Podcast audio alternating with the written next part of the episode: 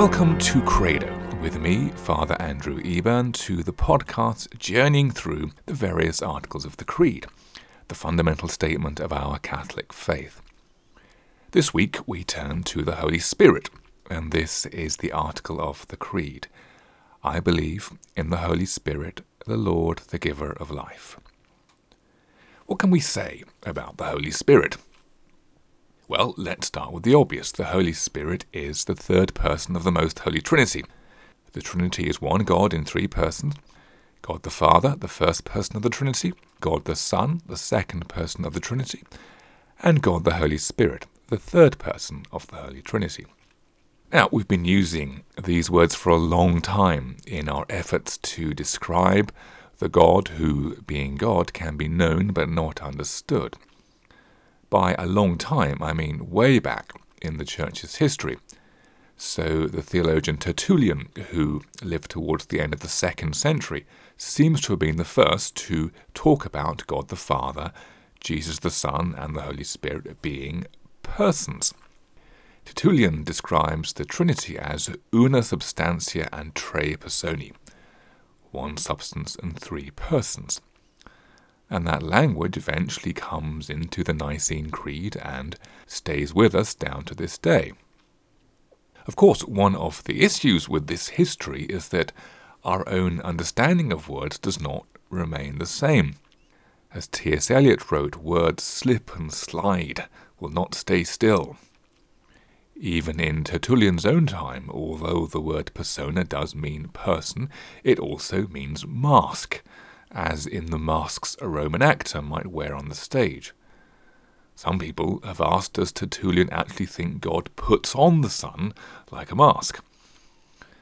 And in our own time, we also view these words in a different light. Our modern sensibility, for example, really values the personal over the communal and the societal. It values subjective experience over objective experience, the concrete over the abstract, etc., etc. Now, there are good and bad things about that. A culture that privileges the personal is in a powerful position to respond beautifully to the incarnation. On the other hand, if we're always looking for personal, subjective validation, that can really skew and distort our spiritual lives. Now, this is a huge subject in and of itself, but I mention it because it underlies our own relationship to the third person of the Holy Trinity, the person of the Holy Spirit. How do we relate to this person? After all, the Holy Spirit is the one person in the Trinity who is not traditionally conceived of in anthropomorphic terms, that is, imagined as a human being we have conventional ideas of God the Father as a guy with a big white beard, which is perhaps a legacy of the book of Daniel. And then we have, of course, Jesus Christ in recognizable human form in the Incarnation, but not the Holy Spirit. So you could ask, how do you relate to a person who is not seen as a person? Well, I'm going to suggest three answers to that question. As usual, I'm going to start with the Catechism. There's some really useful stuff here. My first answer, drawn from the Catechism, is the idea of relating to and understanding the Holy Spirit not through what he is, but through what he does. The Catechism, in its section on the Trinity, this is paragraph 236, makes a really useful distinction between theology and economy. Now, this is using economy in its ancient sense, actually a sense we still have today. This is from the Greek fathers of the Church, who, as the Catechism says, distinguish between theology, theologia, and economy, or economia. Theology, theologia refers to the mystery of God, what God is, and economy, economia, is literally how he manages stuff, or even more simply, how he works. So, what God is and how God works. And the two go together because how God works shows who He is.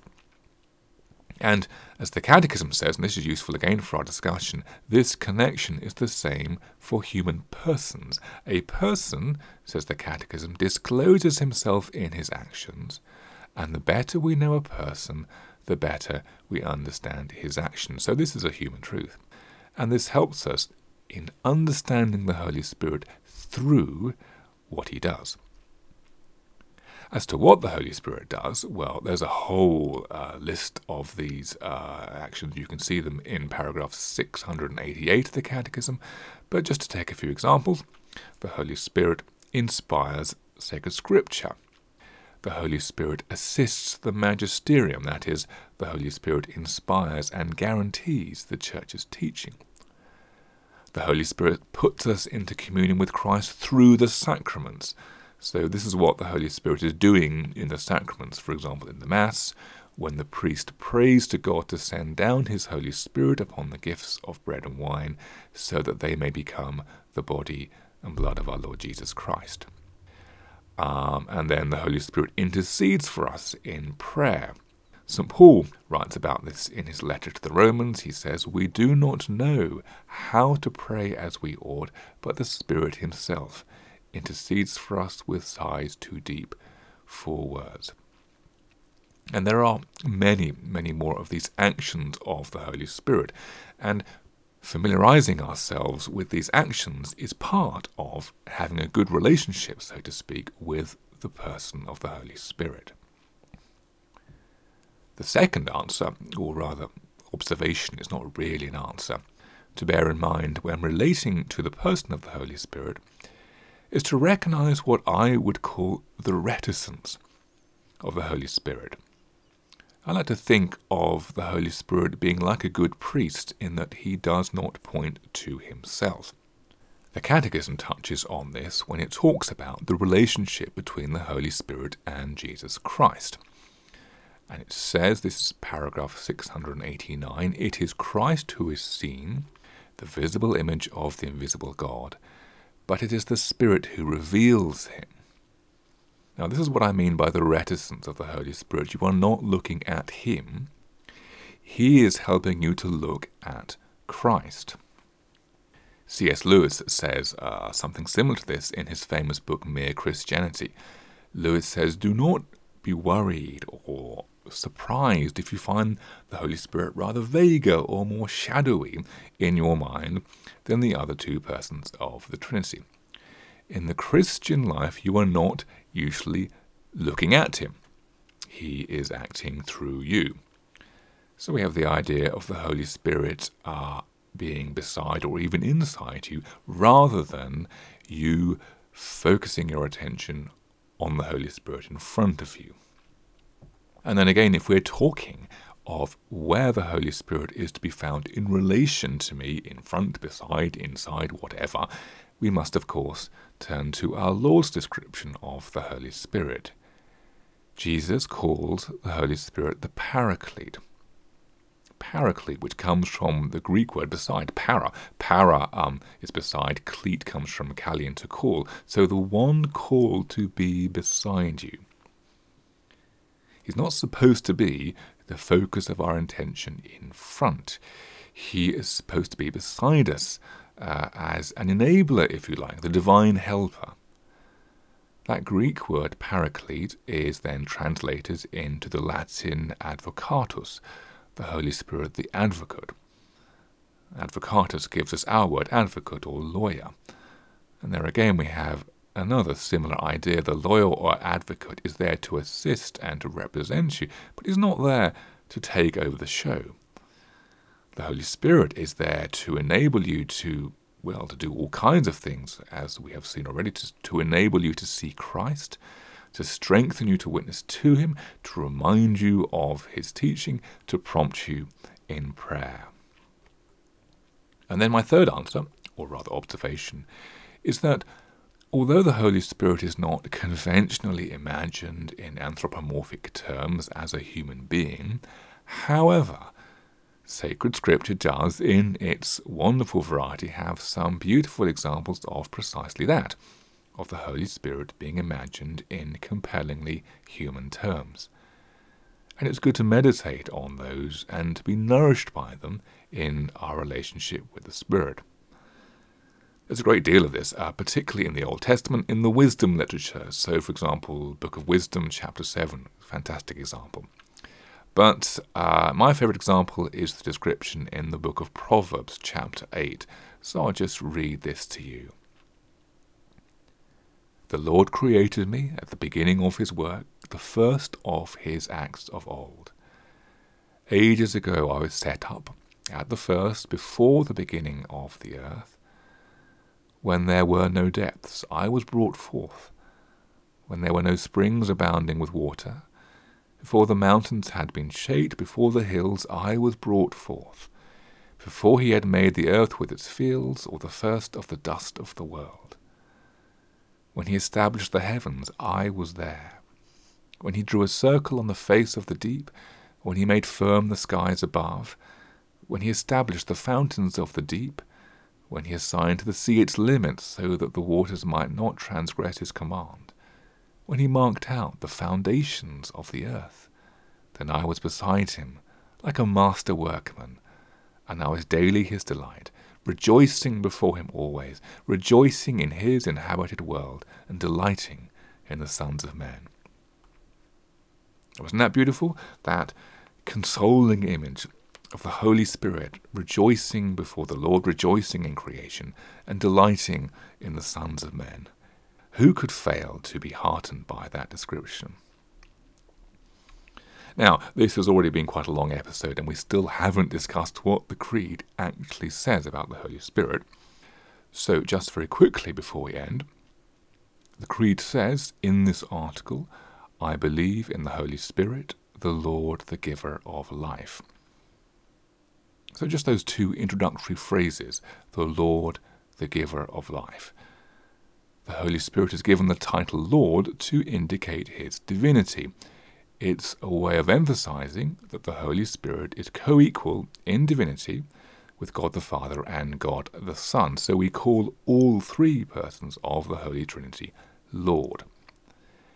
It is also how St. Paul describes the Holy Spirit in the second letter to the Corinthians, Paul says, Now the Lord is the Spirit, and where the Spirit of the Lord is, there is freedom. The Lord who is the Spirit.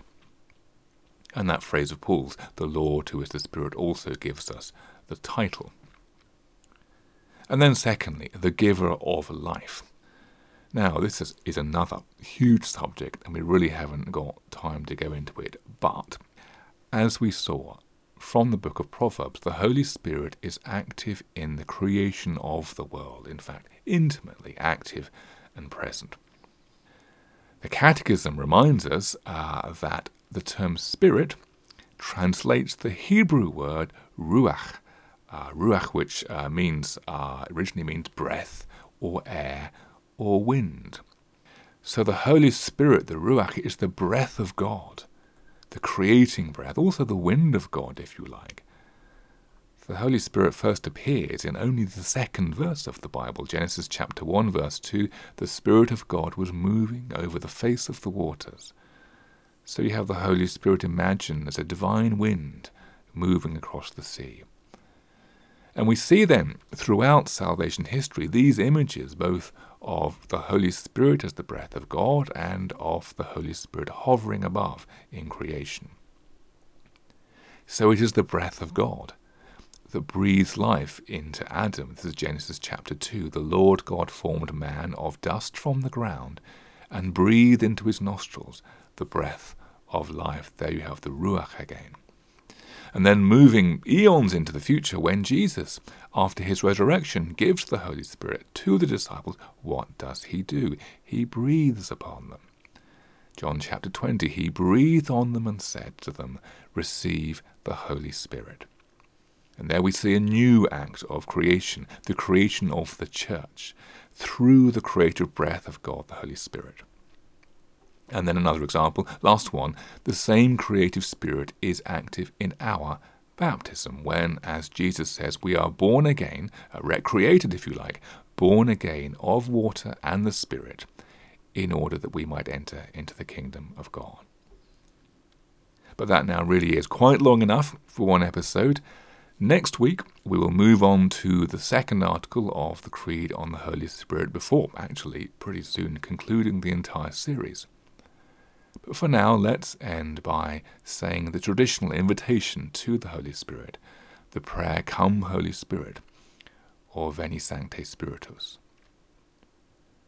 Come, Holy Spirit, fill the hearts of your faithful, and kindle in them the fire of your love. Send forth your Spirit, and they shall be created and you shall renew the face of the earth. Let us pray.